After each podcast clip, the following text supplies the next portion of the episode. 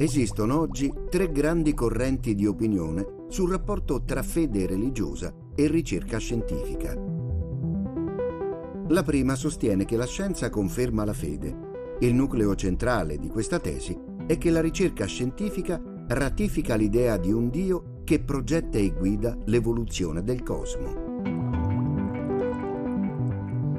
La seconda prospettiva è opposta. Il progresso della scienza smaschera le convinzioni religiose come superstizioni che forse in passato possono aver svolto una funzione sociale, ma che oggi vanno semplicemente abbandonate.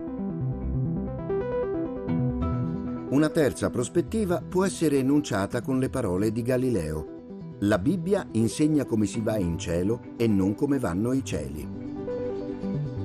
Scienza e fede religiosa parlano della stessa realtà del mondo, ma la descrivono da punti di vista diversi non sovrapponibili. In questa visione, pur nell'autonomia dei rispettivi approcci, è possibile un dialogo.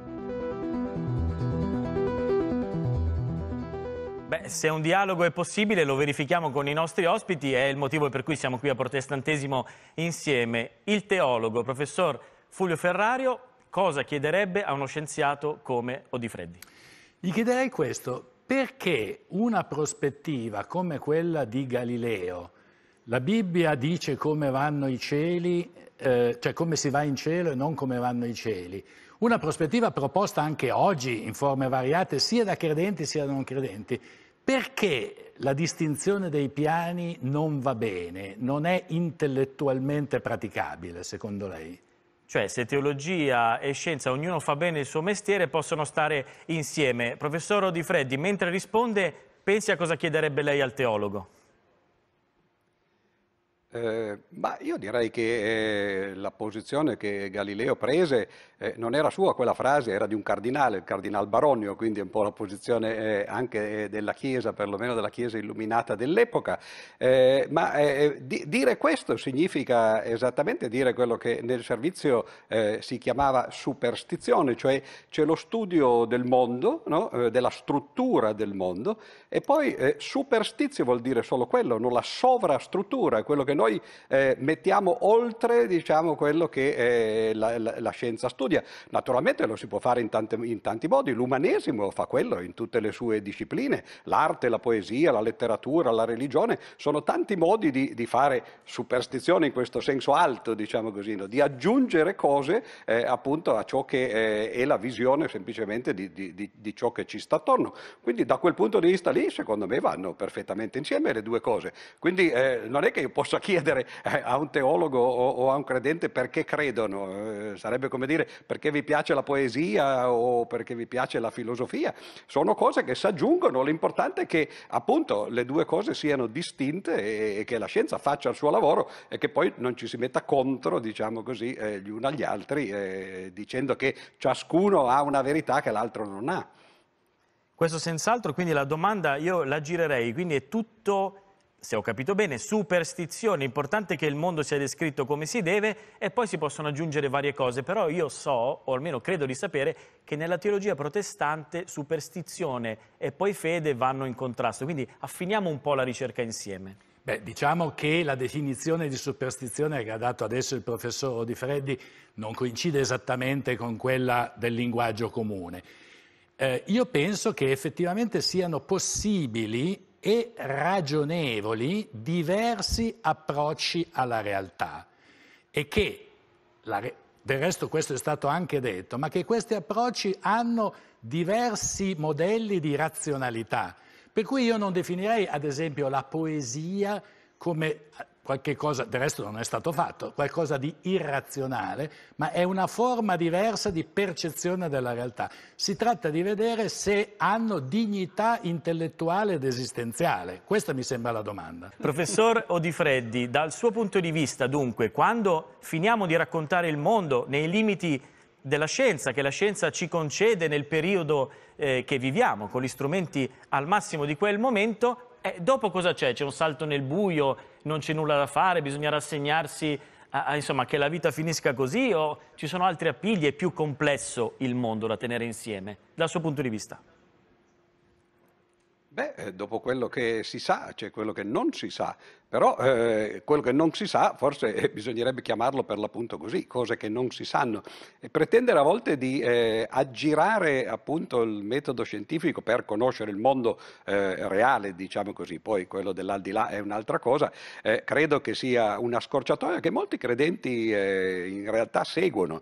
Cioè dicono, ah sì, voi la vostra scienza e la ragione arrivano fino a questo punto e dunque no, noi andiamo oltre con qualche cos'altro. Io a questo non credo molto. Poi d'altra d'altra parte eh, bisogna anche capire che cosa significa fede, perché ci sono tantissime variazioni o varietà di fede. Eh, per esempio qui in questa rubrica che si chiama protestantesimo, forse è più facile per eh, affrontare il tema dei miracoli, ad esempio, che la teologia protestante, soprattutto quella tedesca, a partire dall'Ottocento, ha praticamente decostruito completamente. Eh, invece sarebbe più difficile affrontare un tema di questo genere in una rubrica chiamata cattolicesimo, dove invece eh, le, le, le credenze credenze sono più monolitiche, quindi molto dipende anche dal proprio approccio con la fede. E beh, di fronte, facciamo un esempio, alle pandemie, alle cure, ci sono stati capi religiosi che facevano proclami su sì vaccini o no vaccini, insomma interferivano sulle questioni scientifiche e mediche. Beh, non è un bel servizio per il dialogo tra scienza e fede. No, è stato pessimo deleterio da tutti i punti di vista, superstizioso non nel senso che diceva prima il professore Di Freddi, ma nel senso negativo, pericoloso, diseducativo eh, del termine. E io credo da questo punto di vista, senza volere, come dire, esercitare di fronte a un'amica scienziata, di fronte a un interlocutore non credente, voglio dire, cercare una, la benevolenza dell'interlocutore, però credo che il credente debba esprimere la propria gratitudine nei confronti, eh, nei confronti, dell'impresa scientifica. Cioè io sono contento che la mia aspettativa di vita sia stata prolungata e poi, se posso, mi tengo un'aspettativa di vita eterna. Sì, va bene. Professor Di Freddi, la domanda per lei è, dopo che ho cercato di incalzare il professor Ferrario su scienza e fede rispetto alla medicina o quello che hanno detto alcune guide religiose, beh, dal punto di vista dello scienziato, professore, come spiega i grandissimi scienziati, luminari della storia intellettuale del nostro mondo, che però anche credono, esistono, come li spiega? Esistono, ma eh, sono pochi per quanto ne sappiamo. Eh, per esempio l'Avvenire eh, che quindi non è un giornale eh, di parte, perlomeno non della mia, eh, aveva fatto qualche anno fa delle inchieste, tra l'altro usando credo dei dati appunto eh, riferiti a, all'intero globo, a tutto il mondo, e eh, ad esempio all'interno degli scienziati c'è una differenza tra i credenti e i non credenti sul numero da una parte o dall'altra a seconda della loro disciplina. I più credenti o creduloni sono i matematici che credono circa al 15% 10%, queste erano le cifre dell'avvenire, e poi si scende via via fino a raggiungere il 4% soltanto nei biologi. Ma questo la dice lunga perché ovviamente il dio dei matematici è un Dio molto astratto, poteva essere, eh, so, eh, la ragione del mondo, il logos incarnato per l'appunto, no? quello che si esprime attraverso le leggi della fisica e della razionalità, diciamo. E quindi è possibile eh, coniugarlo con, con, la matematica più facilmente che non un Dio, come se lo possono immaginare i biologi, che invece magari interferisce con l'evoluzione, che arriva ad un certo punto, lascia che il meccanismo eh, vada avanti per conto suo, però però quando arriva l'uomo eh, gli installa o gli instaura il, lo spirito, diciamo così, l'anima, eccetera. Quindi molto dipende da quello e ciò nonostante comunque sono cifre basse. Tra l'altro hanno fatto anche delle inchieste nel, sia alla Royal Society che nella National eh, Academy of Sciences eh, americana e la percentuale in tutti e due i casi è circa il 7% di credenti e che sono tra l'altro quasi tutti ebrei o eh, protestanti, quindi il cattolicesimo cattolicesimo in questo caso è, è, veramente ridotto un po' al lumicino, ma qui siamo in un'altra rubrica, però anche lì sono solo il 7%, quindi I sembra numeri... che dal punto di vista degli scienziati ci sia poca compatibilità. Diciamo. Quindi i numeri, le statistiche parlano chiaro, non c'è molta compatibilità. Eh, professore Di Freddi, una domanda, facciamo un passo indietro sulla comunicazione, lei si occupa molto anche di comunicazione, servirebbe però fare qualcosa di meglio per comunicare, per rendere accessibile la conoscenza scientifica, ma anche insomma, di una fede matura che tiene insieme la complessità del mondo. Qual è la sua opinione?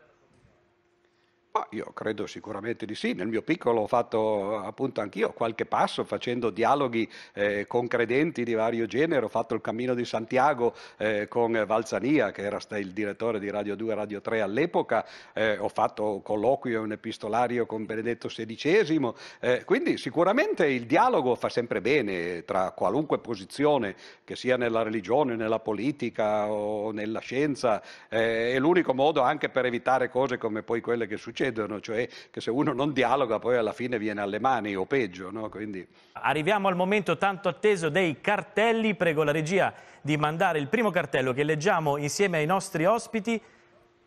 Cosa faceva Dio prima di creare l'universo? Preparava l'inferno per le persone che si ponevano queste domande. Hawking, un giro di, ehm, un giro di opinioni, Ferrario. Beh, è Agostino. È una famosa eh, battuta di Agostino, mi fa piacere vedere che Stephen Hawking sia d'accordo con lui. E cosa vuol dire, come la interpretiamo? Spieghiamola. È una battuta, nel pensiero di Agostino vuol dire appunto il prima e il dopo eh, sono categorie che non si applicano eh, alla, al di fuori della creazione, cioè Agostino vuol dire è una domanda priva di senso perché con la creazione nasce il tempo e quindi nascono anche il prima e il dopo. Questo è quello che vuol dire lui. Può darsi che Hawking dal proprio punto di vista sia d'accordo. Eh, professor Di Freddi, preparava l'inferno per le persone che si ponevano queste domande e quindi anche noi rischiamo grosso, solo perché ce le stiamo ponendo pur avendo risposte differenti. Sì, dovete stare attenti, io non me le pongo infatti, ma tra l'altro c'è una domanda analoga anche nella scienza eh, che spesso poi la gente fa e dice che cosa c'era prima del Big Bang? E anche lì eh, in realtà eh, la, la, domanda è mal posta perché il Big Bang per quanto ne sappiamo o gli istanti successivi al Big Bang perché il punto stesso probabilmente appunto non esiste nemmeno, è, è, è solo lì che sono arrivati in essere lo spazio e il tempo, quindi chiedersi cosa c'era prima del Big Bang eh, non ha nessun tempo perché non, non, ha nessun senso perché non c'era il tempo. No? Quindi eh, a volte queste, queste, domande possono servire appunto per spiegare queste cose, no? sia dal punto di vista teologico nel caso di Agostino, sia eh, dal punto di vista fisico nel caso del Big Bang. Professor Di Freddi, Dio è morto, Marx pure, io non mi sento molto bene, significa però anche e se riprendiamo Nietzsche che ha inaugurato la morte di Dio nel famoso aforisma della Gaia Scienza, un mondo senza Dio come possibilità è un mondo che poi non ha più possibilità da percorrere, o almeno è un mondo che sta cambiando fortemente. Ci faccia un commento su questa che è una battuta, ma riguarda una cosa molto seria. Beh, io non credo che sia così, perché spesso lo si dice, tra l'altro, che chi non crede in Dio, chi cessa di credere a Dio, poi è disposto a credere qualunque cosa o pensare che Dio sia poi alla fine eh, una specie di ipostatizzazione della spiegazione ultima eh, dell'universo.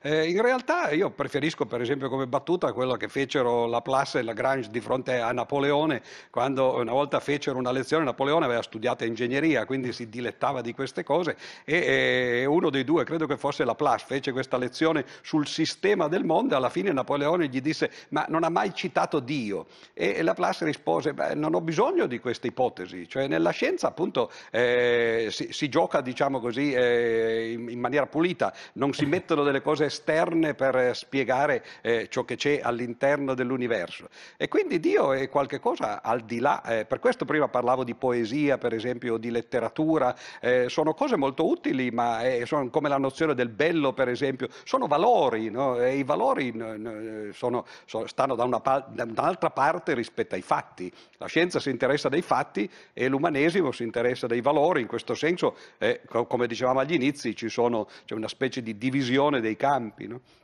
Ferrario, l'ipotesi di Dio non serve. Nella scienza non serve? Nella scienza. Nella scienza non serve. Eh, io vorrei però giocare per una volta sull'ambiguità del verbo servire. Uno potrebbe anche dire che l'ipotesi di Dio non serve nel senso che è profondamente libera, gratuita. Anche gratuito ha questa ambiguità, gratuito è ciò che è arbitrario, ma gratuito potrebbe anche essere quello che nell'esistenza è più profondo.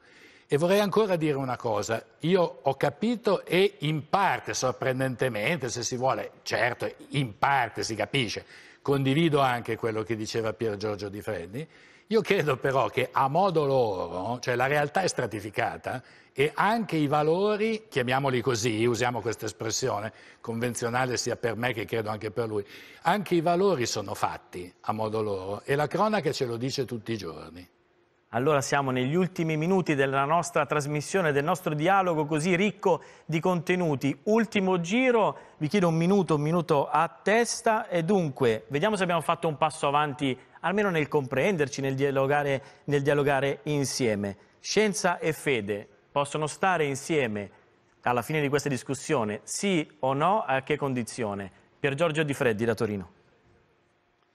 Ma io, visto che ci siamo eh, permessi qualche battuta, qualche aneddoto, eh, ne farei uno a questo proposito. Ed è una cosa che quando ho scoperto, in realtà, eh, semplicemente quando me ne sono accorto, perché non è una scoperta mia, eh, se uno prende queste otto lettere della verità, che in certo senso racchiudono un po' eh, i due campi, eh, ci sono degli anagrammi molto interessanti. Eh, uno dei modi di eh, anagrammare la verità è rivelata e l'altro invece è relativa, che sono esattamente no, i, due, eh, i, due, modi eh, in cui la intendono eh, i religiosi da una parte e gli scienziati dall'altra. Poi bisogna stare attenti perché, eh, a non dare troppa importanza agli anagrammi, perché altri anagrammi sono per esempio evitarla o vietarla, quindi insomma non so fino a dove, dove si può andare. Gli anagrammi sì, ma fino a un certo punto.